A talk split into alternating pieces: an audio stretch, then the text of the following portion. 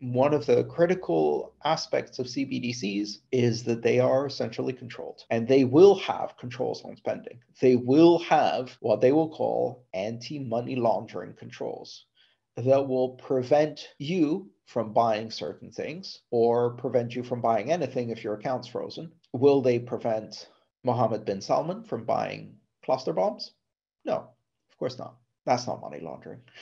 That's what dollars were designed to do. But they will prevent you from buying Bitcoin, perhaps. The thing you have to really be careful with with central bank digital currencies is that you're not just looking at a currency, you're looking at a currency with an integrated command, control, and surveillance system. It's the whole package. It doesn't just come with monetary value. I wanted to talk about the four elements of money. Money as a means of exchange et cetera et cetera. You know the three. But um, money as a means of control being the fourth feature of money.